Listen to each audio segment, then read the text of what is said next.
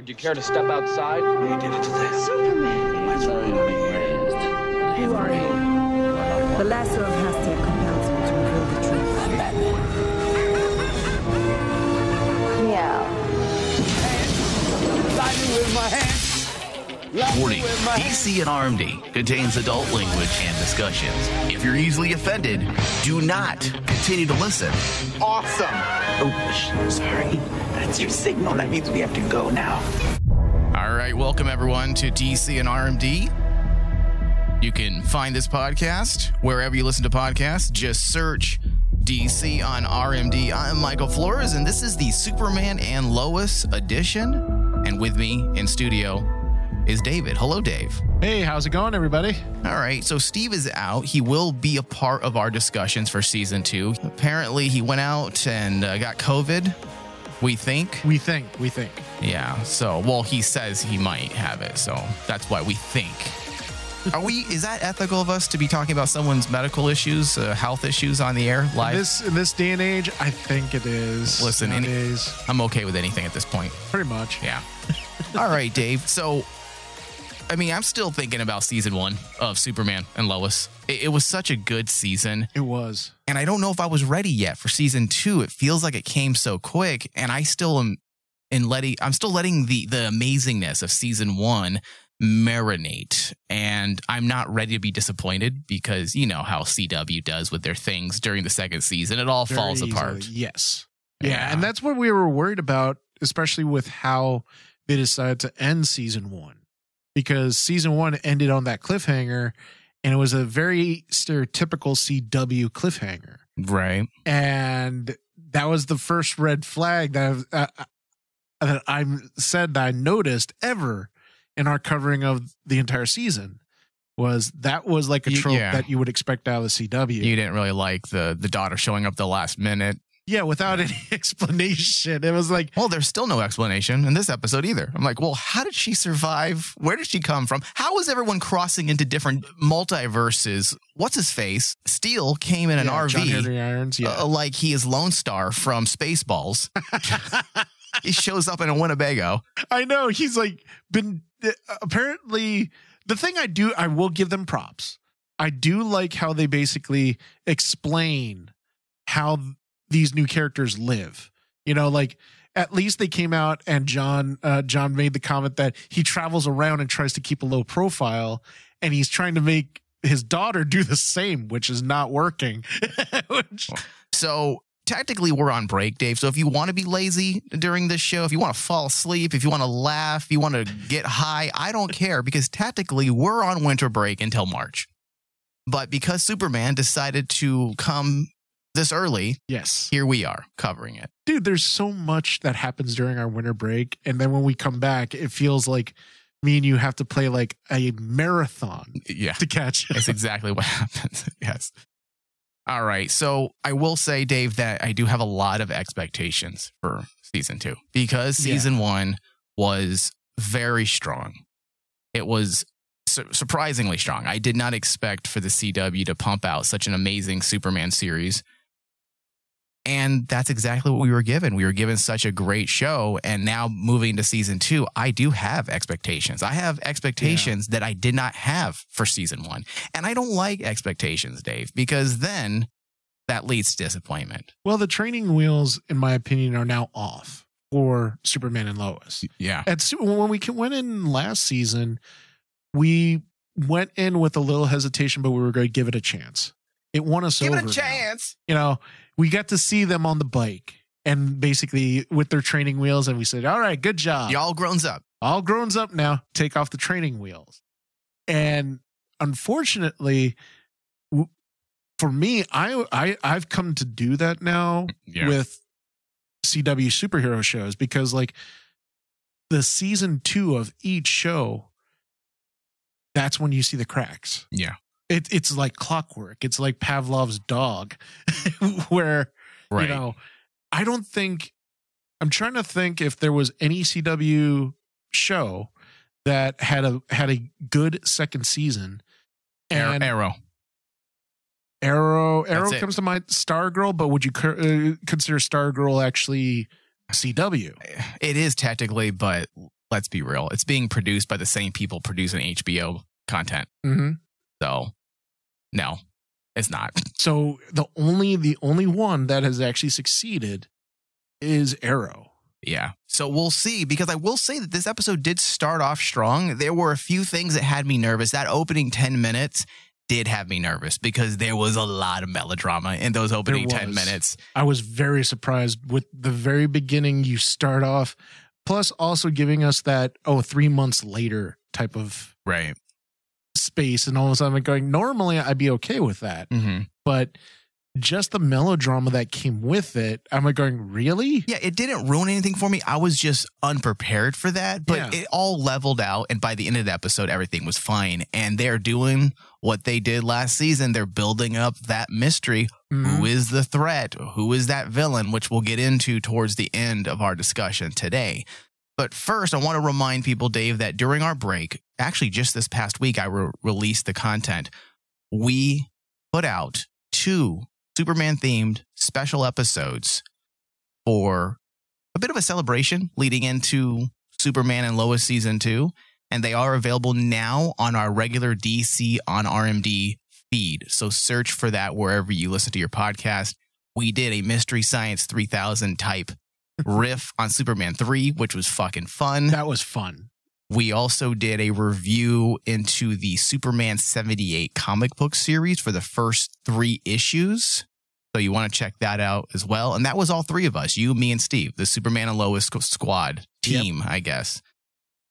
All right, Dave. So it looks like we were not the only ones that were anticipating season two because Superman and Lois season two premiere ratings were fantastic typically when you have shows that just drop on you with that with little promotion because there wasn't a lot of promotion for. Superman and Lois returning because the CW doesn't really market things very well. We No, we don't. have found Yes. HBO Max promotes things for months on end, like coming in five months, coming in six months. But CW is like it's like they don't know when it's coming out. So Yeah. so when they finally find out two weeks prior, they have to start promoting, and Oh, that's what they did with Superman and Lois. If if we're lucky enough, two weeks prior, sometimes they won't even mention it till like a three days out. Yeah. And that seems to not be a big issue for Superman and Lois fans because well over a million viewers for same day numbers. This isn't even same day plus seven, David, which we know from last season were huge. Huge because of the dual premieres on HBO Max. And of course, eh, eh, they brought CW back to certain digital live platforms, which Yeah. also helped. So, fortunately, it looks like a lot of people are, are anticipating this and are excited for it to return. And that's good for us because that means the show will continue. Yeah, But we also hope that quality continues as well. it goes it goes Fingers crossed. It goes along with what you mentioned earlier. Is like season one was so good, it won over a lot of hesitant fans. Yeah. so that increases the the I don't want to say skepticism, but the it, it brings up more of like the concern that okay, don't let us down now. Yeah, please.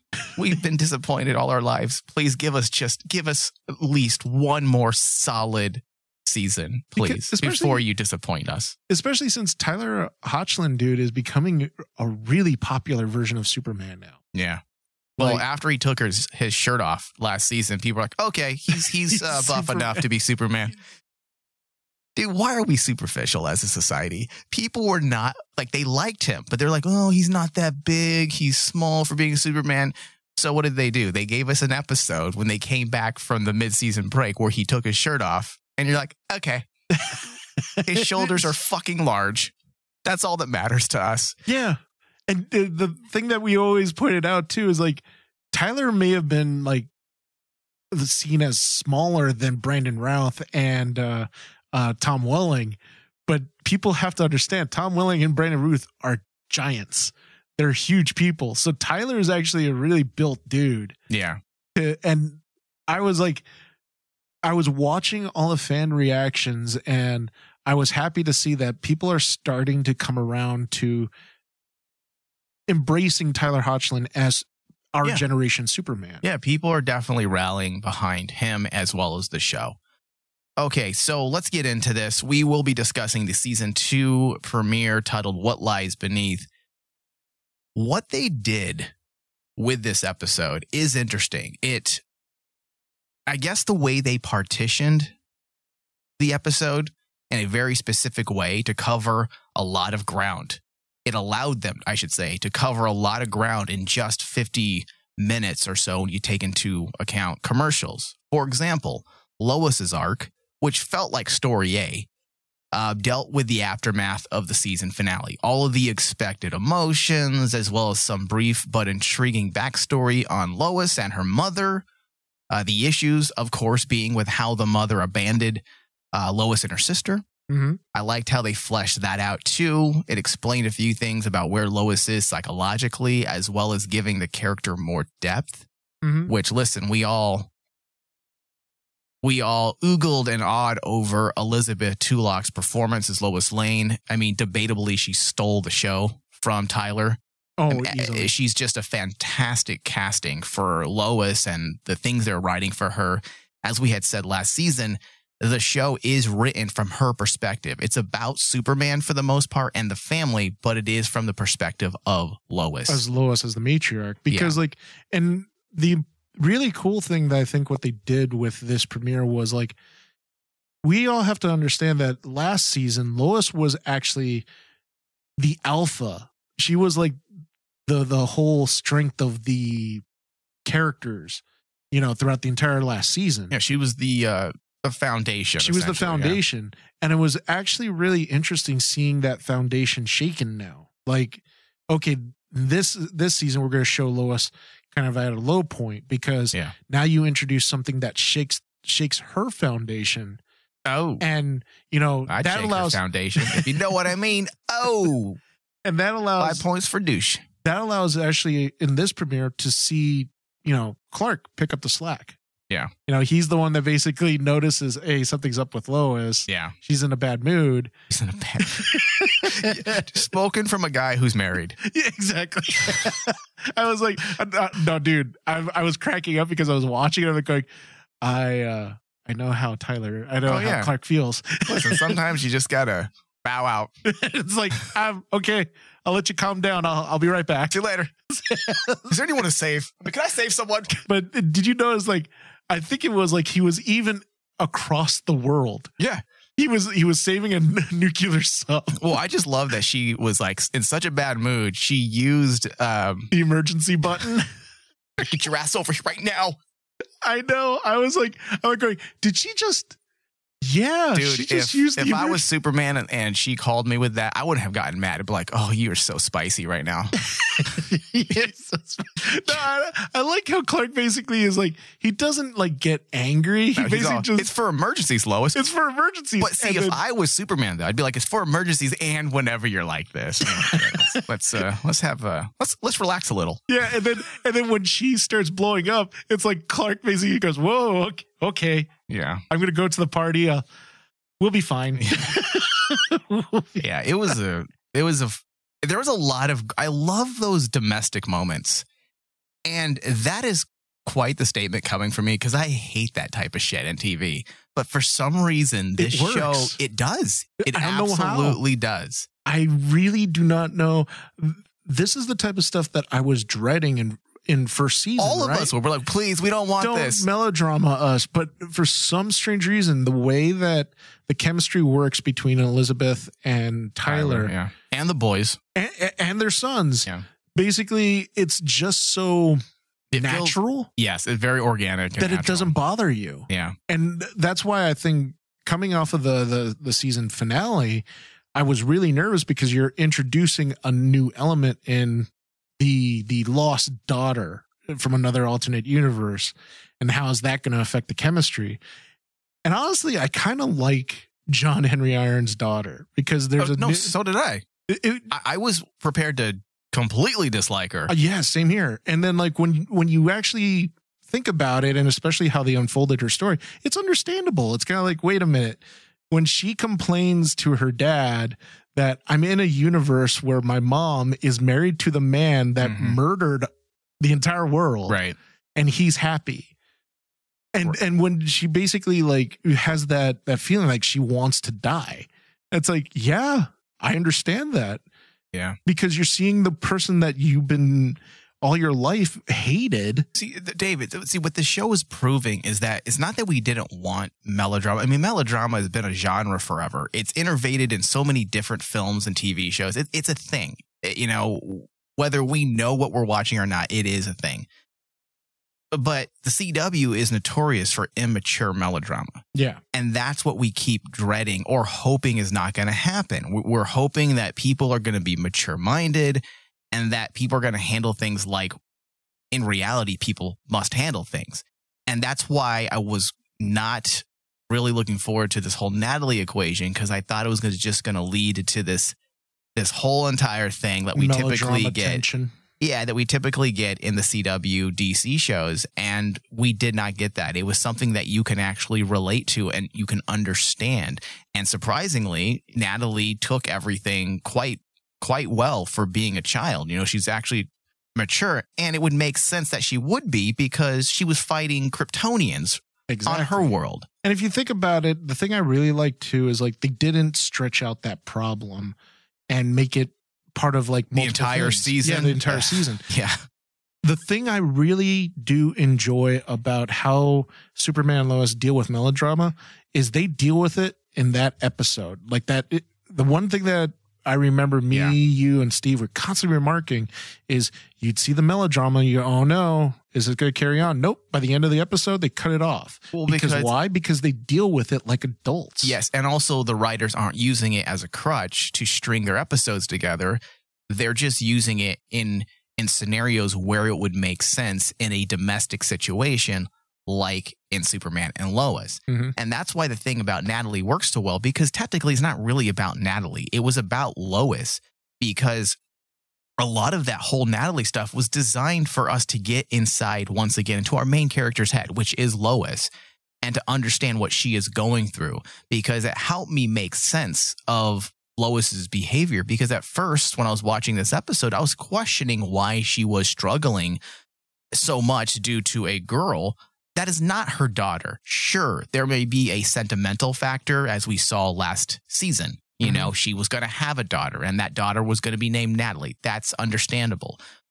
You know, a what if thing, if you will, but not to justify how she was acting with everyone over the last three months. So when they made it about Lois and her lack of feeling when seeing Natalie and how she evidently was acting a bit cold about her arrival, she realized something about herself.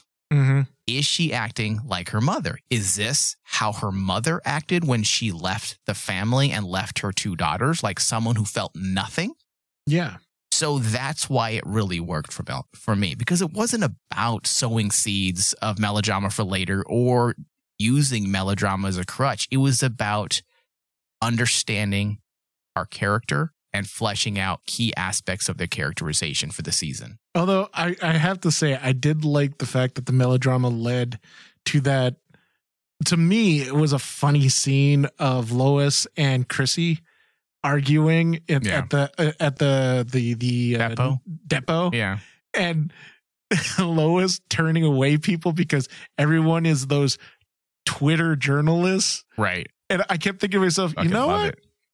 If this was me or Mike, I think we'd be Lois. Yeah, we would do the exact same thing. I'm like, oh, you got 20,000 followers? Get the fuck out of here. Get the hell out of here. Where'd you go to school? What? You did you vlog? Oh, I wanted to, I wanted to hit that guy. I know. That's what I was thinking when I actually saw that scene of it going, oh, Mike is like going, no, Lois, punch him, punch him, punch him. What's your face." qualifications? I have 20,000 followers. Oh, you. Well, when- well, if we ran a newspaper site, Mike, and Yeah. we had people come in and someone sat across a table from us during an interview and said that, I- you would you would probably throw paper at them, wouldn't you? It would be lawsuits for sure. yeah. So all that Lois stuff was great. You know, it definitely, the Lois' story was definitely the emotional weight of the episode. yeah. But then we had uh Superman story, which was story B. uh, the writers, as I said, covered a lot of ground because they leveraged story A effectively with Mhm. story B and it intertwined the two perfectly. So I, I totally dig what they're doing with the DoD and and Superman. It's infuriating as a viewer who roots for Superman. Like, oh, how dare you try to replace him? But from a writing side, it is very effective, and it's something that I, as a Superman fan, and I believe you as well. Correct me if I'm wrong. I- always like when they delve into the geopolitical and how it pertains to Superman. Yeah. You know, Superman's allegiance is to the world Yeah. not to one country. Yes, I know there was some outrage like in the mid 2000s when Superman Returns came out and they changed the whole truth, justice, and the American way to truth, justice, and all of that stuff, I believe. Yes. And then, you know, some people got mad last season as well about some of their their more objective pol- political views on things and how Superman should save the day. But that makes perfect sense to me. Why would a super being from another world who is so earnest and sincere about his desire to save mankind only care about, a single country? Yes. It, that is just strange. Now, if we're talking about Superman Red Sun, you know, where he That's was, different. that's totally different. It- because like that goes into the lines of like how Clark or you know how how he was raised. He wasn't raised, you know, to be a patriot. He was raised to be a good person by the Kents. I, I think Jonathan Kent used to drive a used to drive a a uh, One of the, the those- General Lee. the General Lee, or no, one of those now The Smallville pickup- Jonathan Kent did The- when he was on Dukes of Hazzard. one of those one of those pickup trucks with the uh, American flag hanging Yeah. on the back. Let's be real. I mean, technically raised in Kansas, probably skews a little to the conservative side. Possibly. Not that there's anything wrong with that, but I'm saying, listen, possibly. But Possibly. that's not Superman. It never has been Superman, Yeah. unless you're talking about the, you know, what is it, the World War II propaganda Superman, where he was fighting Japs. Japs you remember Nazis. that? Yeah. Yep. So, anyways, getting back to the whole allegiance thing, this relationship is a bit more in sync with Superman in the comics and how he views the DoD. Well, not only that, it, it harkens to I feel one of my favorite Superman stories. I think it was done by uh I want to say it was done by Straczynski. It's basically where Superman gets challenged to actually is he doing this for America or is he trying to protect the world? Right. And he denounces being an American. And I, I remember at the time people made such a big deal about it, but when you read the story, it touched on the fact that Superman all Superman really wants to do is be a good human being. He doesn't want to just be a good American. He's not a human, dude. Yeah. he wants to be a good earthling. How's that? There you go. He wants to be a good earthling, but it's not he he just wants to be a good American. Right. He wants to help everybody. Yes. Which again, logically would make sense. The so yes, I I do like that they're putting him in opposition to the DoD because that is very much on par with Superman in many of the comics. He's always had a shaky relationship with the DoD and you know certain branches of the government. So it would make sense that they're doing this now. And this is an interesting aspect because David, are you ready for it? Yeah. the philosophical angle of the premise, which is something you and I talk about a lot when it comes to Superman as well. Is it ethical for a super being with extraordinary powers to police the world's governments? Is it ethical for a super being to align himself with a single government? Government. Now, for me, the answer is simple. The moral and ethical answer is absolutely no. But not like no, he he should not.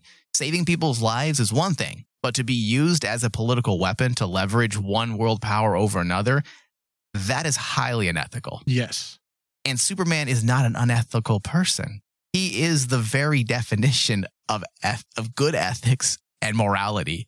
So for him to side with one side over the other, it, it just wouldn't it just wouldn't make sense. Yeah. And the same thing applies to the socio political as well, not just the geopolitical. It is unethical for someone with enormous fame and power to influence others to any degree.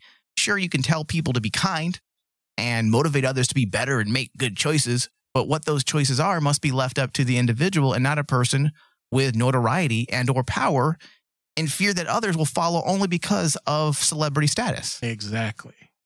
And and that's what I hope they really do. If they want to actually do character development for Superman, that's the perfect character development, especially dealing with the the new character of uh, I forgot the character's name now. The the commander that basically is now part now leading the DoD because General Lane has Lieutenant douchebag. Yeah, Lieutenant douchebag, but Lieutenant douchebag. I forgot his name. But like the thing I I'm hoping they don't make that character a complete villain because the thing is is when you look at what he's doing, he's just being a good soldier. Lieutenant Anderson. Anderson. Yeah.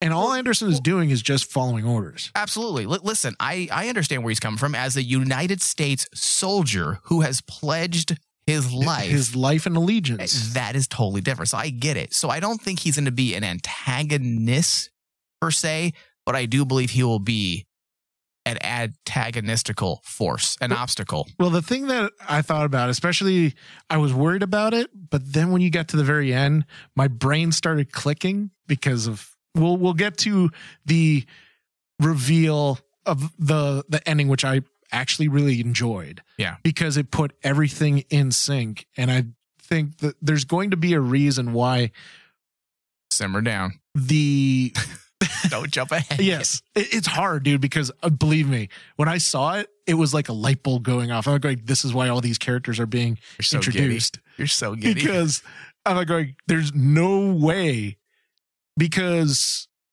there's no other heroes they've introduced that could help him yeah, we'll, we'll- we'll get to that, Dave. We'll get to that because Yes. that, that's a big one there. and it, it's a big one Yeah. but it, it really put my mind at ease at the very end with the characters of the dod because like i don't see the dod now being the villains i see the dod maybe being like problems sometimes for superman but at the end of the day they're gonna have to actually help Yeah. especially with the character in the end Yeah. So, you know, the thing that really makes me upset about, you know, as a viewer, that makes me upset about the, the DOD is that they appropriated Superman's crest. I'm like, come on. You- yeah that was weird I'm like, that's fucked up. that's messed up because I, I think like Superman has a, I has a, I think he has a viable lawsuit on his hands. He could definitely sue them. That's definitely infringement on copyright. well especially since you do realize that essentially that symbol is supposed to mean hope And also, it's personal. It's, It's li- personal. It's his family's crest. Yeah. If you like basically taking like a, a, a family, just like what you said, a family crest and making it like the American flag. Yes. And and using it for your own purposes. Yeah, that's going to be a big thing this season. I Yeah. guarantee you that's not going to just be you know, a simple forget about thing. Th- this whole thing with them wearing an S, that's very specific. For writers to do something like that, it's because they have a clear agenda. Because if they just wanted replacements for Superman and they wanted to create this uh, like they wanted to have this lieutenant be, you know, antagonistic towards Superman and you know and all that stuff. Like, listen, that that's fine, and that would work just with them wearing regular uniforms. But you give them that Superman symbol, the writers are are working on something. They're I- brewing something. And not only the symbol, but also, you know, the colors. The colors Yeah. of Superman. Yeah, So that's even that even just digs it even deeper. yeah. Uh, another big thing is who the fuck is the big bad this season, as you were trying to get to, or the big threat. Threat. It's a threat. Yeah. That's a threat. Now, throughout the episode, they teased us, you know, earthquakes, sounds, you know, emanating from below that hurt Superman. Then the ending was someone breaking through the Yes. surface of the earth and that hand, David. So I know you are king of ideas on these types of things. So oh, come just, on. There, there's no king of ideas. We know who it is. uh, Doomsday. Yes, Yeah. it is. It has to be Doomsday. I don't know how I feel about that. Now, Steve sent me a message about it w- with his final thoughts. and I want to get his thoughts on that. Let me see if I can uh, say something while Yeah, I because, bring like, this up. Oh, okay, I'll give uh, really quickly. At first, I was really worried because here's the thing with the character of Doomsday, and this is just my opinion. People may think it's wrong, but no media has ever gotten the character of Doomsday right outside of the comics. That includes the animated movies. That includes TV shows. That includes, you know, Smallville. even you know like Zack Snyder's Batman v Superman, they never got the character and storyline of Doomsday right. Well, because they, they're never patient. Yeah. They, they treat them like a big dick that they're just going to whip out They're and gonna wave whip at out. everyone. Here, when you see at the very end and put the pieces together, you have Steel, you have John Henry Irons here, you have the DoD uh, bringing together their own Superman coalition together to be their own soldiers. And then you have, don't forget, you have like still Kryptonians out there. You have that that threat out there. Doomsday showing up is actually this is a really cool. That's a cool setup to lead to the death of Superman. Well, because But I don't think we're going to get the death, though. I think you have to though. You have to. You I- have to follow through. We, we had that almost last season. That would be like take two. No, but like I mean, truly the death of Superman. no, they're, David, they're not going to kill Superman. they have to. They have to. It's part of the story. it's part of Superman's n- mythos, They are not going to kill Superman. they have to. you think they'll kill him, then bring him back? Is that what you're Yeah. saying? Oh, okay, okay. They have I thought to you do meant that. he's dead. Goodbye. Because here's the thing: the one thing that I've always hated about outside the comics, the how the media portrayed the story of Doomsday, Mhm. they just like flash through the death of Superman, and I'm like going, no. The whole point is the death of Superman is to is to And the like, aftermath. shake the world. yeah. Okay, so if you have all these characters like John Henry Irons of the DoD and all these people and set them up this season, and the very end, Doomsday shows up and murders everybody. And that's the thing. Doomsday has to show up and just murder people because that was the whole point of that storyline of Doomsday was like Superman was the last line of defense. Do you do you think they'll sacrifice Kyle and just say, "Hey, just kill him"? Dude, I was gonna say, bro like, is such a loser still. No, dude. When Kyle, when when Clark shows up at the party, and then Kyle basically says, gives him that advice, and I'm like going, I wonder if Mike wa- is like wanting to punch his TV. Like, dude, don't give advice, dude. Even his advice to his daughter was him. Like he Was him? literally, he was literally describing himself when he said, "Hey, honey, you're the alpha in this relationship." And uh, he's insecure. Like, bro, you literally described yourself, which was probably, I'm assuming that was the point yes, because he was going through the exact same was going through the same problem. Yeah. You do realize that Kyle. Now that I've we've watched Superman three, Kyle is that is that character in Superman I Superman told three. you guys that during last Yeah. season. But see, we get to He's- actually see Brad. him. We can see him turn into Brad, Mike. He'll turn into Brad this There's season. vodka in it now. He'll become like a security guard. Oh, please, please fucking do it. but all these characters that was the one thing that i feel that i was okay with and fully on board now because superman lois can honestly be the one series that can tell the doomsday storyline properly Well, to okay. lead to the death of superman Everything you said, I agree with.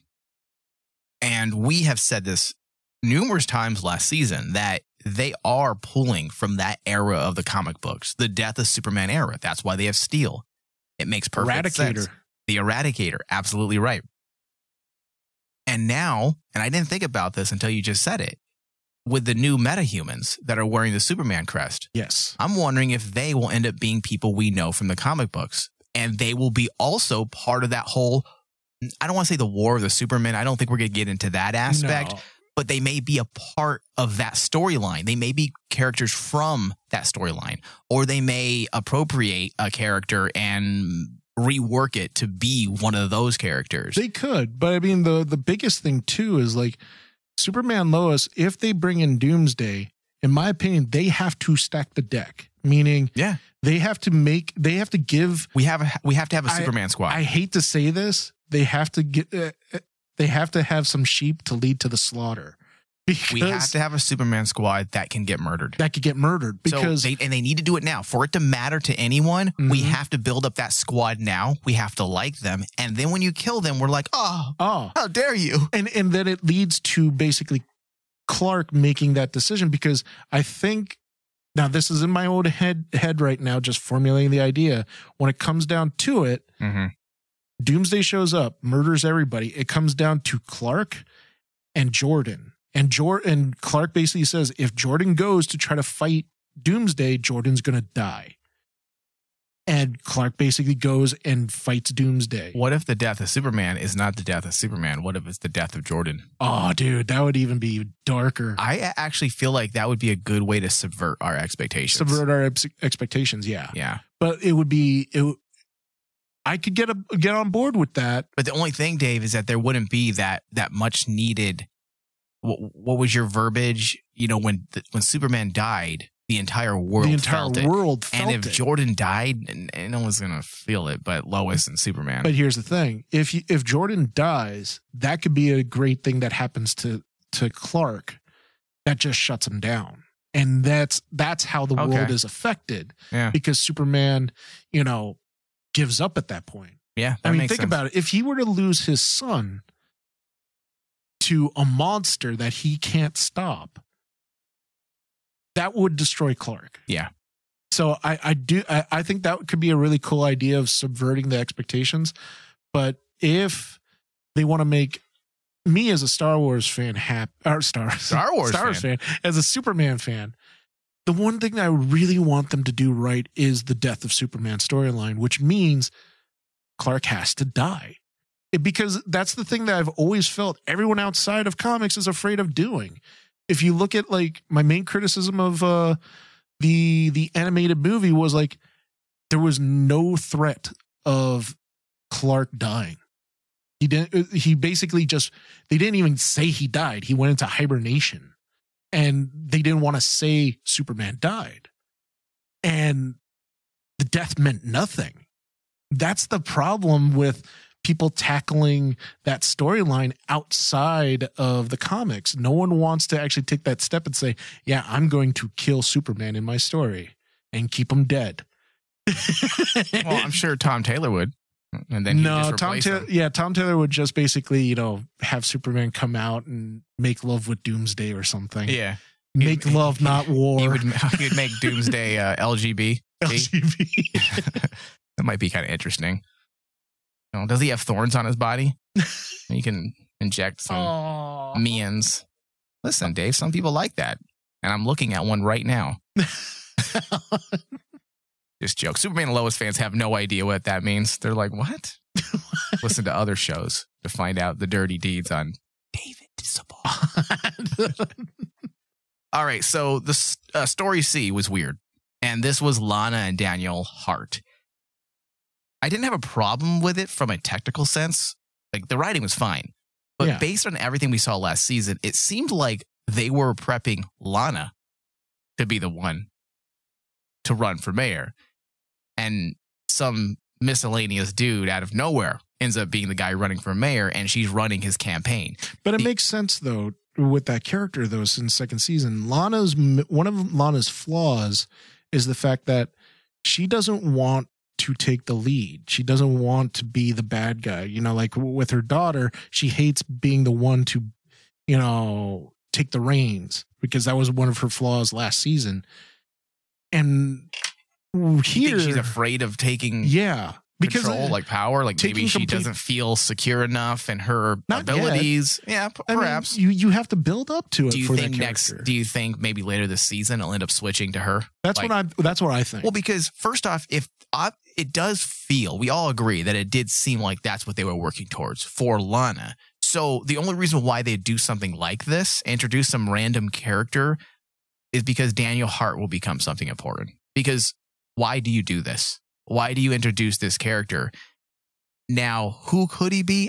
I'm not sure who Daniel Hart is. Um, he could be some DC superhero. There's a few things being thrown around on the internet. There are two possibilities based on his name. And as we know, the CW loves to play fuckery games with Yes. people's names. And then you suddenly realize, oh, okay, I see what you did. yes, Now, there's a character in DC Comics that's part of a whole Flash thing called Godspeed. And he's known as August Hart. August Hart. Okay, so that's one possibility. The other possibility is Daniel Hall, which is a little epic for Superman and Lois. You know who he is, right? Because you're laughing. It's, Yes. it's the replacement of Doctor Fate. It's Yeah. the son of Doctor Fate, and he ends up being Fate. the successor to Morpheus as Sandman. So that's a big fucking top tier character. I don't know if they're willing to go that route. Ah, also, It's such a long shot. it's not really part of the Superman realm. No. Yes, it's DC Comics, but when do we ever really get Doctor Fate in a big way in part in part of Superman's ongoing stories? You really be- don't. You get him here and there. You get him in the Justice League stories, obviously, but Superman's actual stories. How often do you get him as a pivotal role? Yeah. You you just don't, right? No, never. And but like now that you're talking about, see, my comic book fan fan brain is working on overdrive and saying that. But it'd be so cool if Doctor Fate showed up and said, No way. "This is this is Superman's fate Oh. to to face Doomsday and die." David, don't write ever. ever. and I'm like going, "Stop that!" And I'm like going, "You nerd, get out of here. stay stay in the this corner. is your fate to die. David, did this you is your fate to die." do, do you write the Flash the last couple of years? Yeah, thank thank God I am not uh, I'm I have not been affected that badly. Oh man. Anyways, it's it's it does nice to see them for the most part the writers following through with a character setup Yeah. because having Lana get involved politically, whether it's being the mayor herself or just involved, that still is consistent with what we were given last season when it comes to her character. Yeah, it's uh, carrying on character arcs. Now there's there's this character again, Dave, by the name of Kyle, and we mentioned him a few moments ago. I, I just I, I don't know why he's here. He is a miserable. Now, now let me s- stress this. Usually, when I hate on characters, I also use him to hate on the show. He's not one of those characters that ruins the show. I just hate him as a person.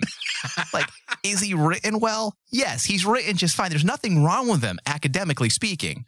But I just fucking hate him. I'm telling you, dude. After I, we watched Superman three, which I think uh, all our listeners should go and watch our MST 3K of Superman three, you will get this. Kyle is that character. He's going to become a. I will crack up if all of a sudden he jumps and basically in, in an episode he basically says, "Oh, honey, I got a security job." Dude, that would Okay. be funny. All right, we're going somewhere. Listen, I think we'll all shit ourselves if uh, Gus Gorman shows up. and and then yeah, in the very end, Gus Gorman shows up, and I would say, "Oh, the That's true the hero, of season two. the true hero shows up." True That's hero so shows fucking bad, dude. that can't happen, please. All right, moving on to our next bit here and our final bit. What's the deal with Sarah? That one, you know what? Out of the entire episode, that was the one that I was like kind of iffy on. Now they're leading us to believe that she met someone at summer camp.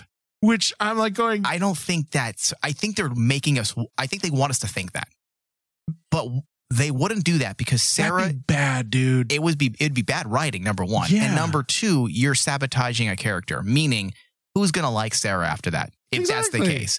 So I have a feeling it's something very different, but they want us to think that for now. and, and that's the only iffy thing I had in the episode was because I'm like, wait a minute, you've been gone for three months, and suddenly now you don't have feelings for Jordan. Maybe she had, you know, Okay, stage three diarrhea. I don't know. I mean, she's like, I gotta go. I gotta, I gotta go. That is a little fucked up, though. I mean, he she doesn't know that he used his eyes to to light those candles. For all she knows, he went out into the water, lit them individually, set them up, and she just left. I'm sorry, but if that happened to me, I'd be like, later, I'm not going to talk to you ever again. Yeah. That's fucked. I haven't seen you for three months. I haven't seen you for three months, and I basically do this. Yeah, Mm. Uh, he was trying to get his dick wet. Let's let's be real. Oh, he's a kid. He was working h- Yeah. overtime. He was just, working, that he was working too hard. just like yes, he was working too hard. You just got you just got to let it happen sometimes. Just be chill about it. Which I think that's what the message was with- Kyle and Sarah, right? That he's just trying a little too hard. yeah, And maybe yeah. that's the problem with Sarah. Maybe Sarah is feeling a little not pressured, but just too much. Because a lot has happened over the last three months with her life and the whole thing in the city, in it'd be Smallville. Cool to, it'd be cool to actually see it though, because like all we're I- allowed we to actually see is just her initial reaction. yeah, I'm sure was- we will. It was the only character in the entire episode where you, we don't get, we're not given a lot. Yeah. Everyone else, we got solid character development. it's purposely done. If this was any other show, you know, on the CW that we like to hate on, I would probably just be angry and say, "Yep, they're doing it again." But this show hasn't done that yet, so Yeah. I'm I'm not concerned. yeah, Okay, so John and Candice, quickly, very quickly, we got to close funny. out. I, I like that scene. It was that. awesome because uh, again, it goes back to the domestic side of the show, which I didn't expect to like as much as I do. And uh, when Lois tells Clark he messed up by leaving a 15 year old alone with his girlfriend, and Clark said he had never done anything like that, so he didn't know something would happen like that. And then Lois says he must take after me then. I know. alluding, to the, alluding to the fact that she gets after it. Dude, that was so funny and perfect. It was. I was like going, number one, she she used the emergency call to, to yell at Clark for leaving Jonathan in the house so that Jonathan could have sex. Dude, And I was like, it, going, it was really funny. It you- was. It was good. it was a good scene. It was a funny scene because I'm, at the end of it, I was like going, if I was Jonathan, yeah. If if I was given this chance, you're damn right I'm gonna take And it. And that whole scene was so awkwardly perfect too. When his mom walked in on him and he had no shirt on, I felt so sorry for him. I was like, oh, dude. was it was really really well directed that It's- and acted that entire sequence. it's every kid's nightmare yeah, for their parents to walk in on. I just pretend she didn't walk in. Like what? You're like, going, I'll, I'll make you forget. I just get a uh, have Superman kiss her and make her forget. Dad, can you kiss her?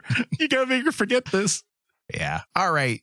That bit of humor did alleviate, or I should say, it helped alleviate and balance out, or bounce out some of the um the intensity of the moment between Yeah. between uh, Lois and and Clark. So it worked.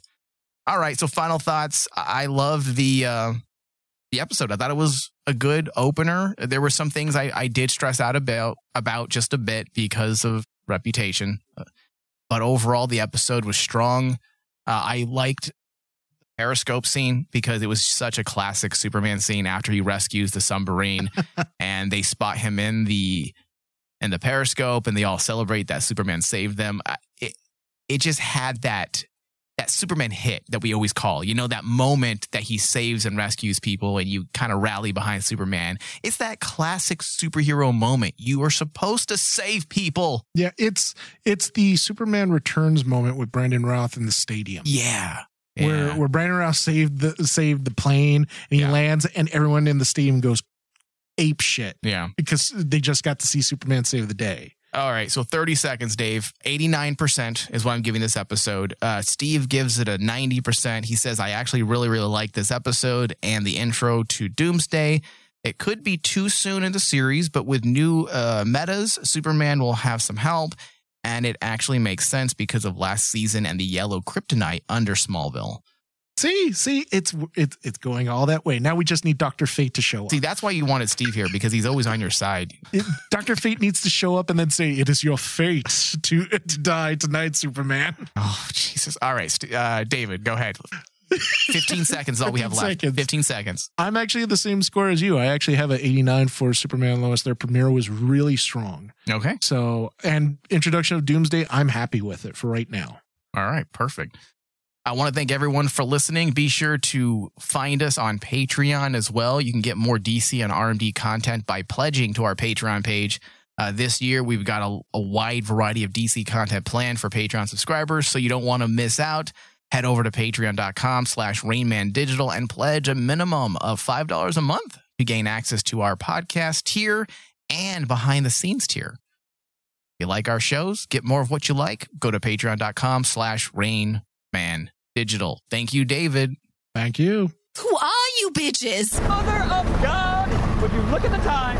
When you came here, you had an hour.